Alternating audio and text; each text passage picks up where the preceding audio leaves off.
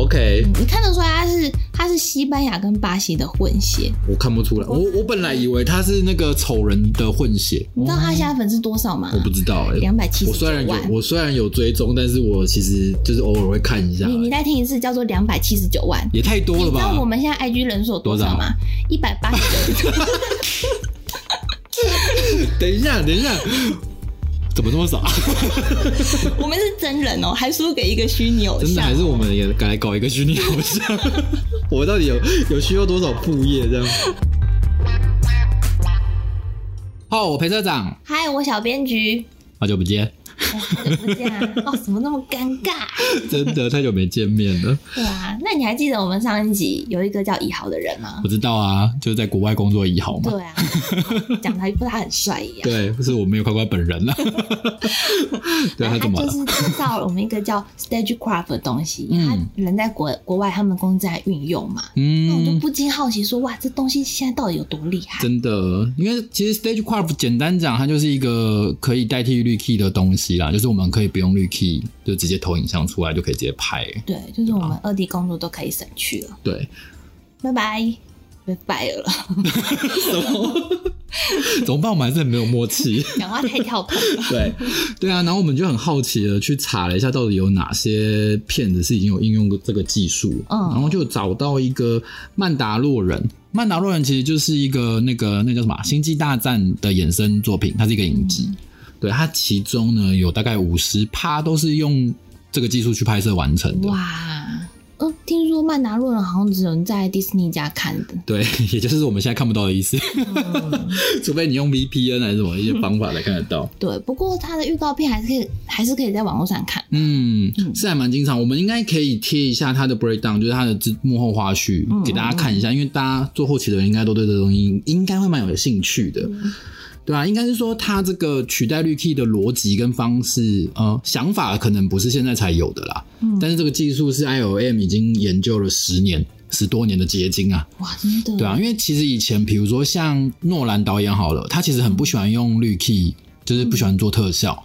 那我们可能绿 key 合上去很假，或是干嘛的。他其实以前就是有一些电影呢，他都会用投影机来完成类似的手法，嗯，就是他用一个很大的幕，然后用投影机去投出他想要的背景去拍。直接拍掉，但是这个东西其实会有一个很大的 bug，就是有一个很大的限制，因为投影机投出来画面都是事先做好的，嗯，那它投了之后呢，你再去拍，它的角度就会哦，都是死的。对有所限制，它可能就只能固定某一个视角，嗯。它才不会穿帮，不然你一看就知道说、哦。啊，它的透视不对，所以怪怪的这样。啊，但是这个技术呢，它除了它是用 LED 墙之外，它有另外一个特色是，它是结合 Unreal 哦，Unreal 什么意思？游戏引擎啊，就是我们之前一直在讲说，就是现在其实游戏引擎是非常趋势的一个东西，就是做动画可能都可以直接用即时算，对，因为游戏引擎就是一直在强调可以即时运算。嗯，那它这个东西呢，就是呃，我可以从我的摄影机，就是我在拍的摄影机送一个讯号给 Unreal，嗯，那它就可以即时解算。但是虽然说是即时解算呢、它大概有个八格左右的速差。哦秒差就是它，它会需要一点点时间让它反应，但是它已经解决了这个不能运镜的问题。嗯等于是说我在这个虚拟棚里面呢，我可以左看右看，甚至有点带运镜，我都可以及时有一个反馈这样子。及时运对作。，那因为它有这个八格的速差，嗯所以他们呢可能会先事先做一些算是补丁啊，嗯，就是一些补补辅助，然后去减缓这个速差。嗯，对我觉得它是蛮有意思的，因为他这个棚啊，他们就笑说这个 LED 墙，对 LED 墙这个 Stage Club 他们就戏称它是一个巨大的罐头。哦为什么呢？因为它其实是一个两百七十度的一个半球形的、哦半圆形的 LED 墙。对，然后呢，它大概有我看一下数据，他说它大概有六公尺高，嗯六公尺大概就大概两层楼啦。哦因为现在你去看新建案都是跳高三米二嘛，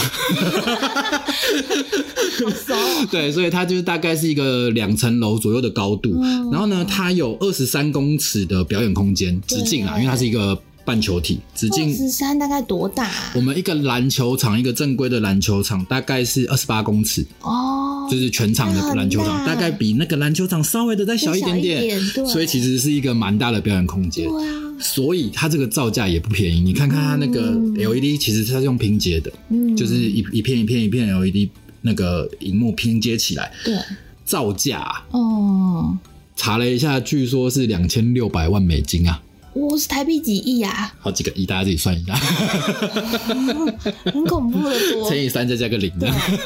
反正我们以后就跟他们租就好了。那我们我们机票可能也哎。不够，只好找有没有。但是其实因为现在台湾，据我所知，其实有一些公司已经在做，像坚达跟梦想，嗯，其实他们都有在建制这个虚拟棚。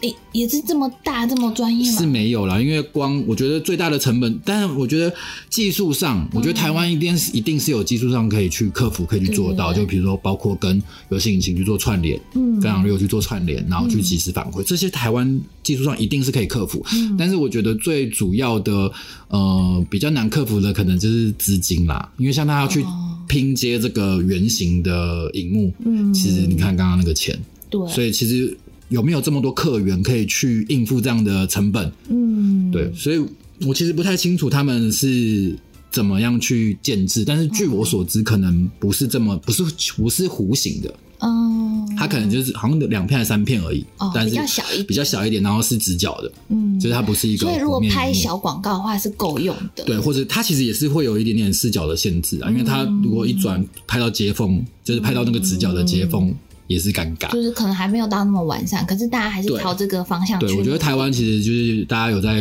前进的，也是一件好事啊。哦就是大家如果有有兴趣，可以去跟这两个单位接洽看看。可能还有别的单位在做了，但是我自己知道，目前知道就是简打跟梦想在做。嗯就是有持续在努力对的。我们不是叶配哦，对，啊，当当当然，只是告诉大家说，其实台湾是有在做这件事情。对，但是如果你有什么新科技想要我们帮忙宣传的，我们可以业配一下。对啊，我可以帮你宣传。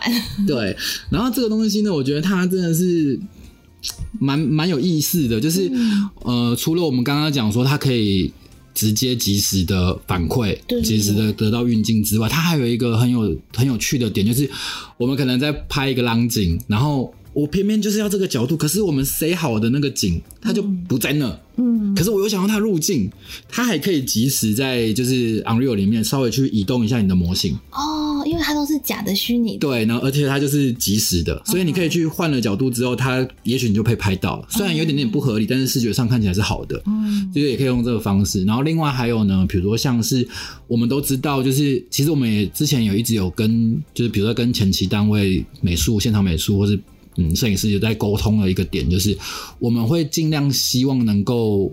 实拍东西当然就实拍啦，嗯然后非不得已你需要用到绿 key 的情况之下，有一个东西其实对后期二 D 人员有一个困扰的点，就是呃地板嗯，或是跟人物、跟演员会有接触到的地方，其实那个东西都是很难还原的。你要合的真，其实有点困难。对比如说，假设我是沙地，嗯然后我要我要去有一个人在沙地上走，嗯那我我有些人会就是很单纯地想说，那我就拍一个全绿棚，啊，你们后期再弄一个沙漠哦种上去就好了。但还是会有点假假的。对，这样一定都很尴尬，因为那个脚的接触面，你就很难做得回来，做的真，除非啦，你就前面再做一坨沙把它遮掉，就是最土炮的方式。嗯对，所以我们会看到很多，就是大家可以看一些好莱坞的电影啊，他们的那些就是特效的 breakdown 里面，其实都会看到说，哎、他们虽然在绿棚里面，嗯但是它的比如说楼梯啊，或是石头啊，或是沙漠啊，都是现场有搭景出来的。嗯然后真的没有接触的地方才会去做到绿绿漆这样子。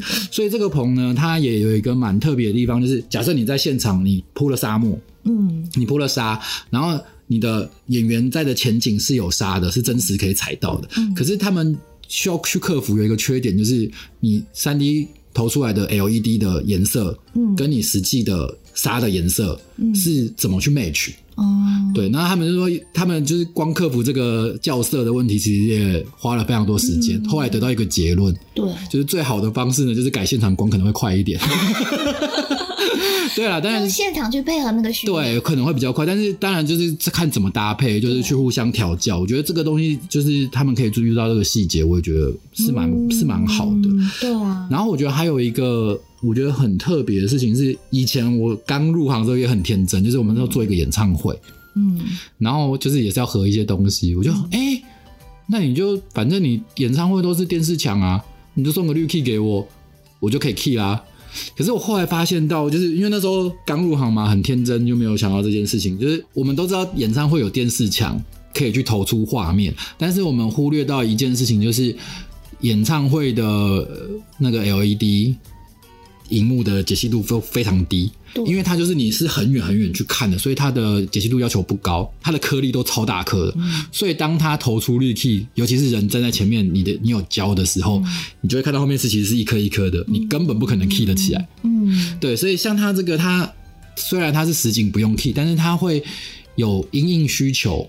当你有需要，比如说这边你不管怎样，你都要一个绿 key 的时候，它是可以送一个局部的范围在你的人的后面，那其他的地方都还是实景。嗯，然后呢，LED 这这个 LED 解析度也是够的，对，所以不较比较不会去有那个颗粒状，让你没有办法 key 得起来，哦，就是还是会有因应需求去送绿 key。嗯，那另外一个我觉得很有趣的事情是，比如说我们在绿 key 合成，然后常常会有一件事情，就是身上，比如说你今天是穿盔甲，哦，那个超困扰的，对，银色的盔甲，或是你是一台车，摩托车，或是一台汽车，你要开在一个树林里面，或是哪里，或在沙漠上。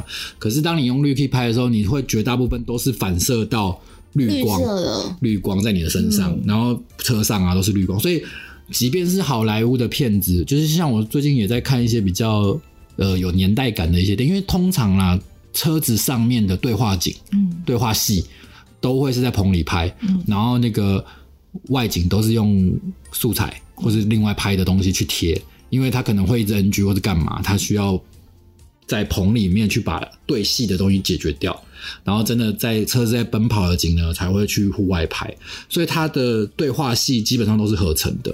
那即便是好莱坞，你去看它，其实有很多状况，它都是不那么的 match，因为你的光其实一直在流动，嗯，你一直在换，你一直有光，然后有反射，你其实不管怎么弄，你还原在棚内还原这个，你顶多只有主光源是可以 match 的，但是你那些细节。就是灯光、光源闪动跟东西在流动的那些光源，其实是很难弄回来的。哦，即便是好莱坞的片，你现在去看很，比如说不要讲久了，五年前、十年前，你都已经可以看到出，诶，有一点点那么的不真实。还要真实还原，这技术要很高，对，所以 Stage Crop 这个棚又有一个特色，就是它可以，因为它够亮，它的那个 LED 的流明数是够高的，它几乎是跟太阳光是一样的。嗯所以呢，当你有风景在投出的时候，或是有一些旁边的场景，你身上的盔甲，或是你身上汽车里面的钣金，机车上的钣金，你是可以及时反射，嗯，就跟真的哇，打灯一样。就是天然的太阳，对，它其实就是会反射在你身上，你做出来你也不用合了，然后你又会得到一个真实的对，反射而。且环境的反射又是很自然的，对树林啊、对山啊，对啊，所以我觉得这个东西其实解决了后期的一个，嗯，不是后期啊，就是二 D 团队的很大的一个部分，对就帮他们解决这个问题。我觉得是我们可能只要用心修图就好了。，对，嗯，你也不用合了嘛小穿帮的部分修掉。我觉得这个东西是是蛮好的。然后另外一件事情，我还有看到一个点，他说，呃，解决摩尔纹这件事情，哦，对对对，这个你知道摩尔纹是什么我知？道，它就像荧幕上，如果用呃摄影机去拍电脑的话，它会有一一层像彩虹的对，不一定不一定是电脑啦，不一定是荧幕，就是有时候，比如说我只是穿条纹的衣服，哦我都会产生那个膜，因为因为我们知道，就是我们拍拍摄的时候，其实是用像素嘛，嗯。它是一条一条横横走的像素。当你有一个呃横向的条纹或者直向的条纹跟它重叠的时候，你就会产生那个哦。不确定的纹路，嗯不一定是彩色的，它可能就是一个圆弧状或者一圈一圈一圈的，那东西叫摩尔纹。嗯。那大家都知道 LED。就是其实它也是就是荧幕嘛，所以它就是也是横横向的一个一条一条的。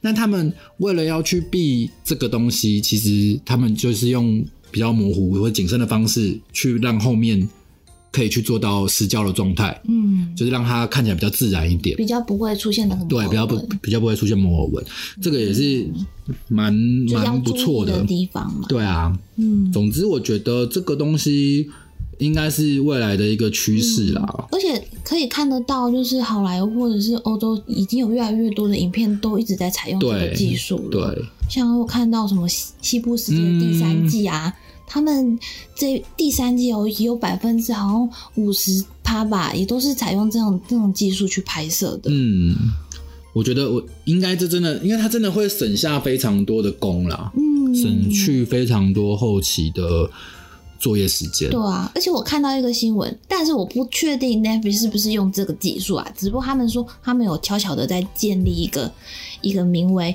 NLAB 的虚拟制作计划。就是光听这个计划名好像就很酷。反正呢，他们就是呃，希望之后的有一些拍摄影片啊，嗯。都是用虚拟引擎或者虚拟摄影哦。棚去做拍摄。对啊，因为因为是另外就是同时现在这个年代，现在这个 moment，嗯。其实虚拟摄影棚还有另外一个概念，就是有点像是呃，我全动画的时候，嗯。那我要运镜，因为比如说以前呐、就是呃，我可能要用请 Animator 手工 key 摄影机的动态，然后请 Animator key 演就是角色的动态去做一个拍摄，这是以前讲纯动画的状况。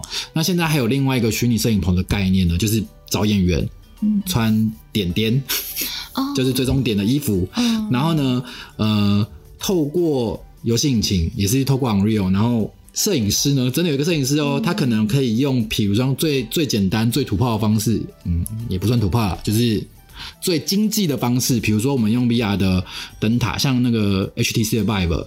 它其实是有两个灯塔可以去追踪你的人的位置，嗯就包括你是穿在手上或是干嘛，你可以把那个追踪器定位点，嗯放在一个不管就是反正比如比如说一个棍子上好了，你就装在那个上面，它就代表摄影机的位置。嗯你可以同时回送说回送到游戏引擎说我的看我的走向、我的轴向，我看哪一边我是倾斜多少，它可以直接是。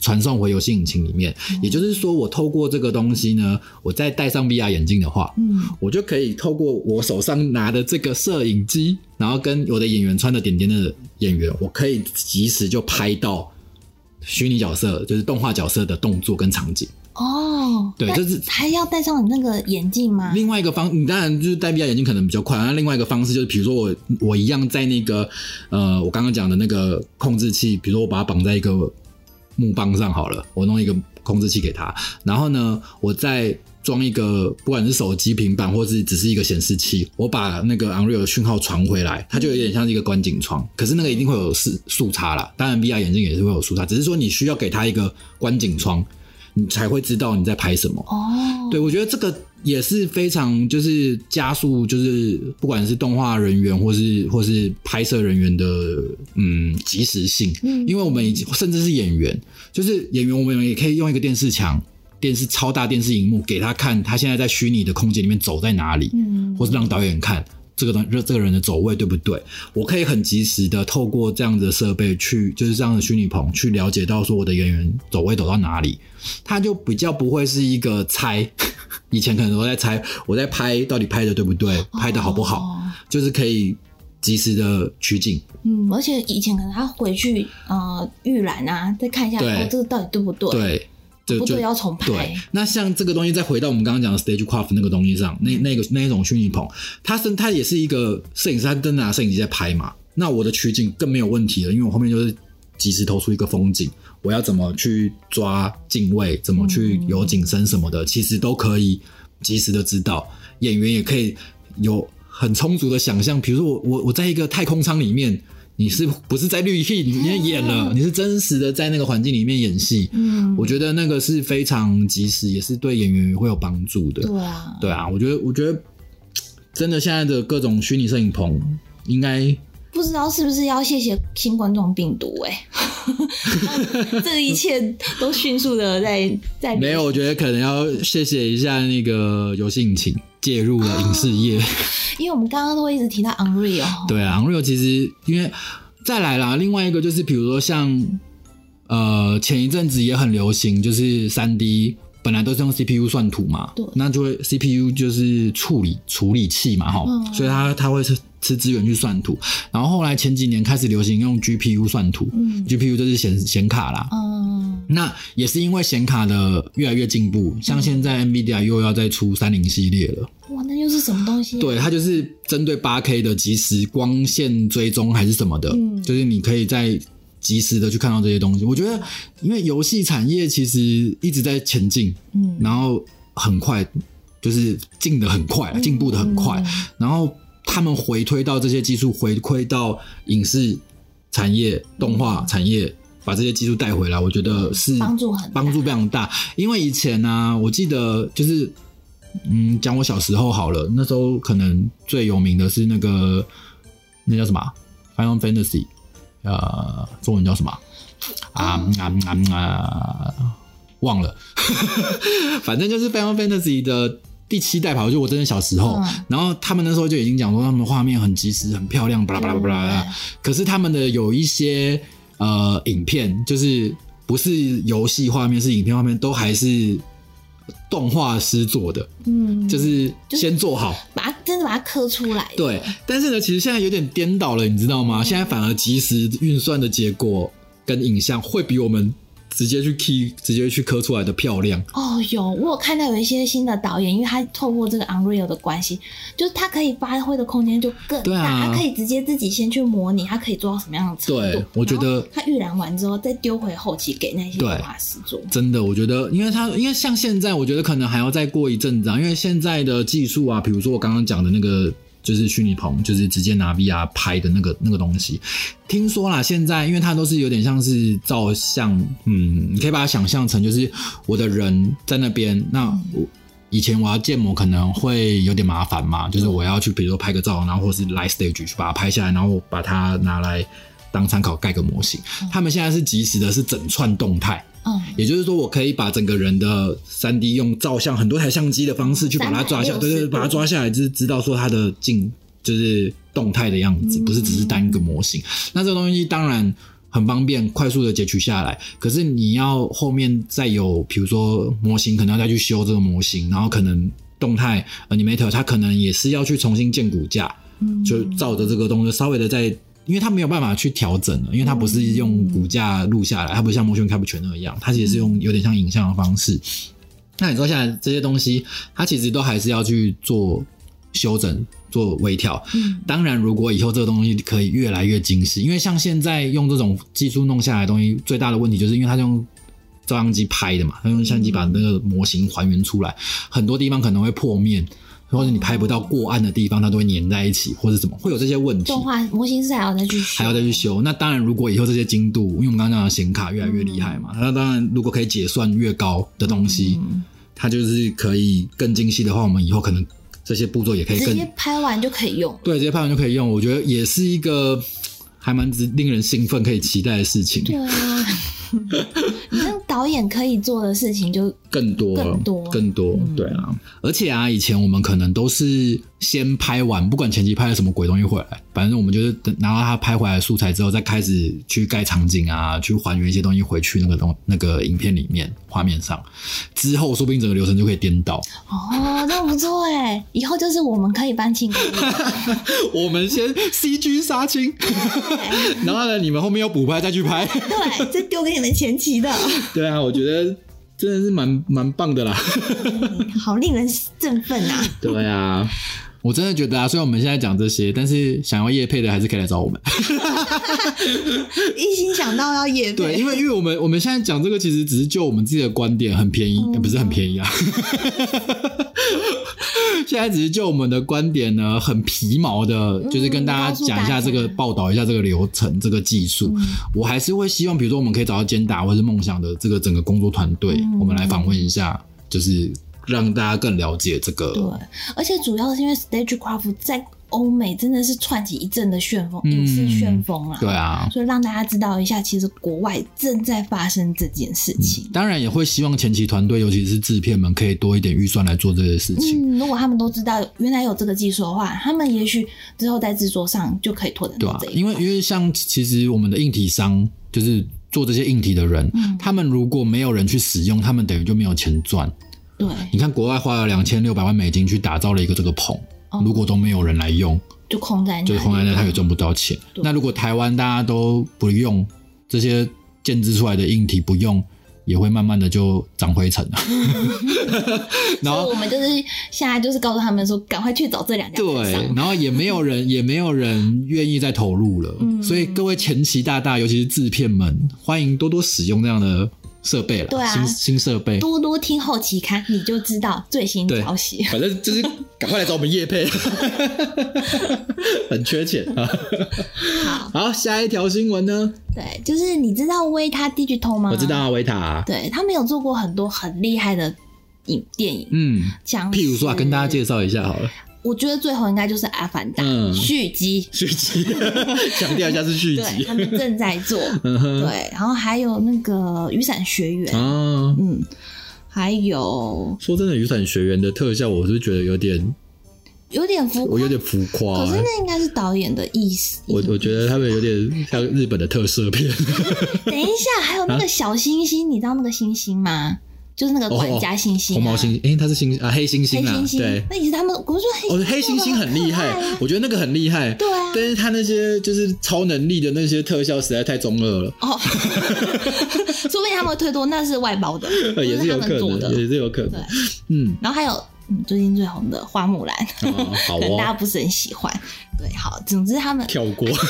还有啦，那个艾丽塔啦，我忘记艾丽塔很厉害超强超强嗯。维塔这间工作室啊，他们最近跟阿玛龙合作了一个服务，叫做 AWS 的云端系统服务。嗯，就是 Amazon Web Service。嗯，对啊，AWS 这个云端作业系统啊，它其实就是维塔在疫情流行的这段时间嗯就开始采用的这个作业系统，它就是很顺畅的帮助了线上的工作人员可以无缝的接轨。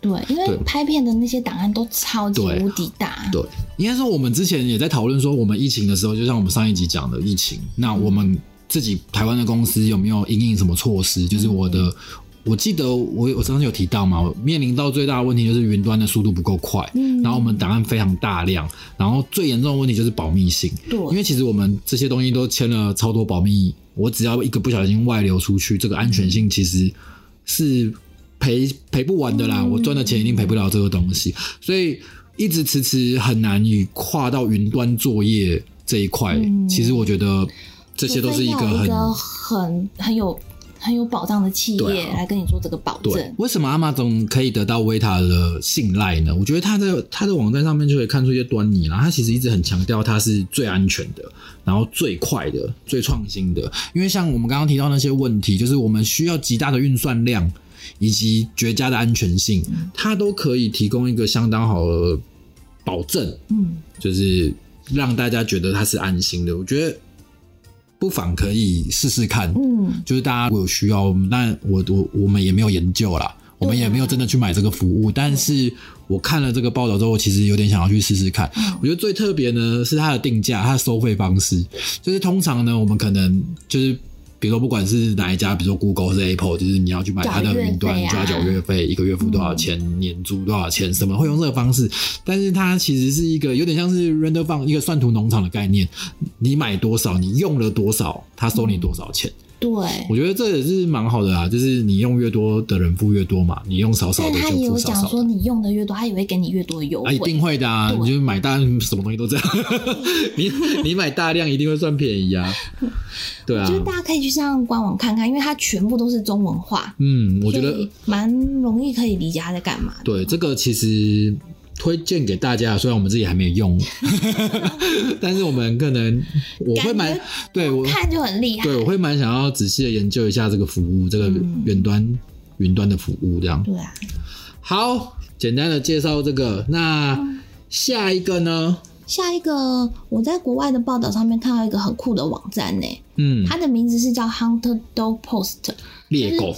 对，像猎狗一样的嗯邮局。总之呢，它的简单介绍就是它是整合了后期整个后期平台的一个制作网站。嗯，嗯你上它的网站，它做的非常简单直觉哦。你只要，比如说你想要找剪接人员，好，你只要输入剪接，然后输入你想要找的区域，嗯，它就马上就列了一堆剪接人，然后它在哪里在哪里列给你。哎、我记得就是之前有听说有一些人，就是有一些业界的人士啊，嗯三 D 的，然后他们就是有被类似像这样子的猎人头公司、嗯。猎人头平台。那它其实它就是会去收集各个公司的需求，不一定只是客户对客户哦，也不一定是比如说不是拍片的人对后置的人，他其实他手头上可能会有一些资源，就是每一间后期公司。嗯，那他了解每一间后期公司的人员需求，哦，所以他是去找 artist 或者他是去找 user 的，他是去找能够做的人。嗯，那通盘的再去帮你安排哦，这个人需要呃，这间公司，比如说这间动画公司，它需要什么样的角色，你适合，他帮你引荐过去，就有点像人力中介的。哦，我之前好像有听说过，有人是因为这样子而被引荐到国外去工作。嗯，对对啊，类似这样子的平台。所以我看他这个平台做的还蛮完善的。其实他们他们说他们在疫情之前大概也经营了四五年了吧，嗯嗯嗯那时候还没有这么大起色。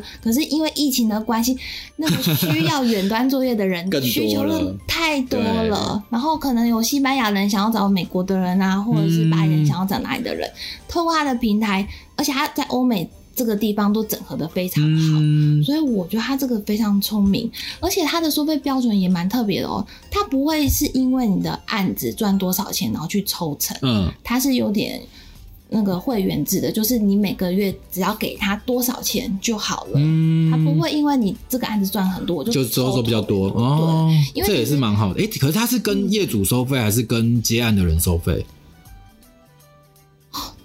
这有点问到我，因为我记得我看他的网站上面是，如果你加入他们的团队的话，比如说我是剪接师，我加入你们团队，嗯那我就是固定每个月给你多少钱，哦，我等于就是一种。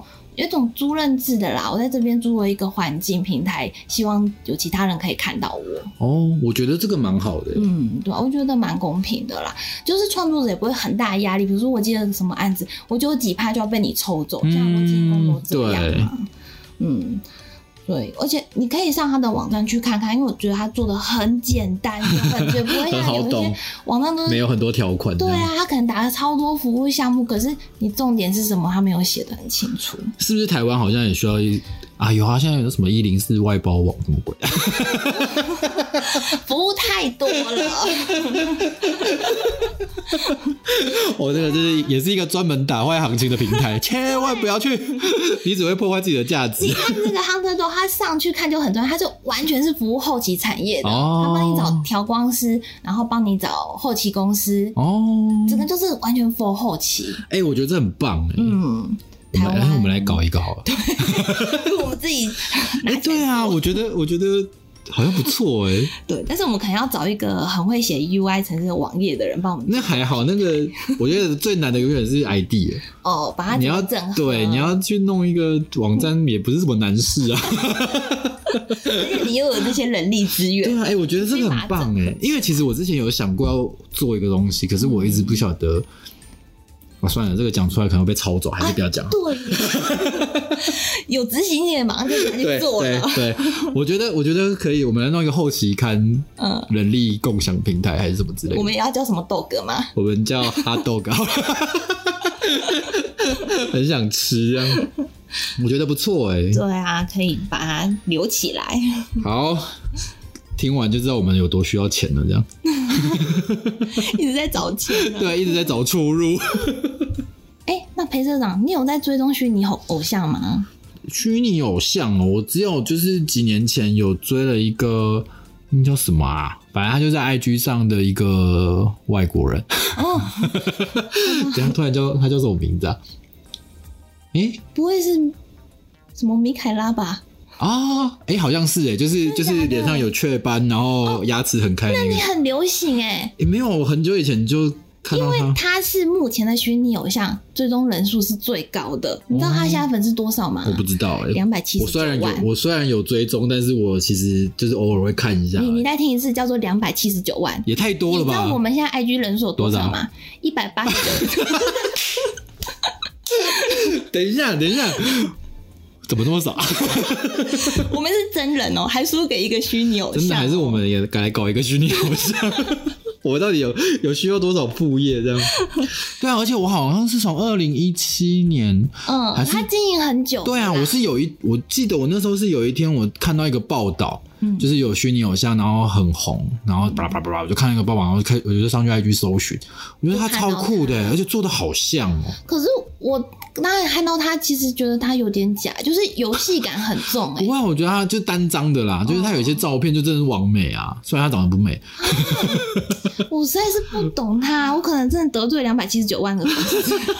我跟你讲，我那我们先看能不能我们的粉丝增加到两百七十九位，不是两百七十九万，增加了两百七十万的酸民吧？对。你怎么可以骂我的女来骂我，哎、这样也不错啊，负面形象，错。来骂我，来骂我。而且他是永远的十九岁耶，，OK，、嗯，你看得出来他是他是西班牙跟巴西的混血。我看不出来，我我本来以为他是那个丑人的混血。什么叫丑人的混血？就是这样没没没没不是不是，我觉得我觉得他很特别。为什么我那时候会注意到他？就是除了当然他那时候很有人气，然后做的很像之外，我觉得我他会吸引到我有一个很大的点是说，他呢把大家觉得丑的地方不太好的，或是你觉得你自己的缺点，他把它集合起来，比如说雀斑，对，比如说门牙分开，门牙缝，对门牙缝，然后奶很小，小小到我都觉得怎么 是对，奶很平，他就是把大家的认为自己的缺点集合在一身，嗯，所以我觉得他会那么的吸引人，也是这也是一个点。所以你她在你的眼中其实是个很美的女孩子。我觉得不是说很美啦，嗯就是她是很有特色，然后她去把这些大家觉得负面的一些形象去发扬光大，哦，就变成一个特色。嗯我觉得这是一个很正面的虚拟偶像啊。对啦，如果看到她就是既有这些缺点，对，这些缺点我也有，然后人家这么美，我也可以。嗯我觉得，我觉得她是蛮而且他有一个很好的歌声，嗯我去查了很多，他的歌声是真人配的，没错一定。一定，不然你以为他是初音哦？他们公司给他很多很神秘的地方，就是你找不到这真人到底是谁一定不能让你找到啊！啊。哎、最早那个什么，那个有一个虚拟团啊，虚拟乐团，虚拟乐团哦那，个叫什么啊、那个、啊、街头霸王哦哦，街头霸王，对啊他就是那个啊 Blue 的也不太知道，的的主唱啊，他也是 Blue 的主唱叫不乐啦。哦，吓哎、是怎么 怎么念啊？我想说，你。怎么讲了那个米凯拉是公司的名字啊？不那个哎、对啊，是不乐的主唱吧？是不乐还是啊？算了，算了啦。好啊，就是我觉得，因为他经营的很好，他又有歌声，啊，他有唱片，嗯他又出了几首歌，你可以上上网 YouTube 啊，或者 Spotify 都可以听到他的专辑。嗯，我嗯，觉得这也是他比较魅力的地方。还有他行销公司也会帮他写很多的故事。他要是看到什么政治议题啊，或者是性侵议题，他都会跳出来发声。就是插个嘴这样。没错，你就会觉得哇，他的真实程度好像越来越高一样。嗯好，那除了那个米凯拉以外，还有一个是日本的虚拟偶像。嗯，我觉得这虚拟偶像对我来说，这个我就不太认识哎、可是我觉得她反而比较，好像是她是应该说她是真正的美女啦。就以现、哦，就是真的是一个正妹的。对一般人的眼光来说，然后她叫艾玛，就是 I M N A。他是不是接比较多夜配啊？我觉得她比较像是，她不是叶配，她就是专职模特。哦，哦，你知道他就是个 model，就对，日本模特就是要跑这些场，啊拍拍一些产品啊。嗯嗯嗯嗯嗯，然后他最红就是去年有拍一个 SK two，、哦，就是有林奈瑶，林奈瑶林哦林奈瑶，跟林奈瑶拍就对了。对，哎哎还有个那个窦靖童，我他有跟窦靖童合作他这个片子里面也有他，哦，还有一个嗯超模什么哈蒂普林斯录的，也是很有名的一个那个超模。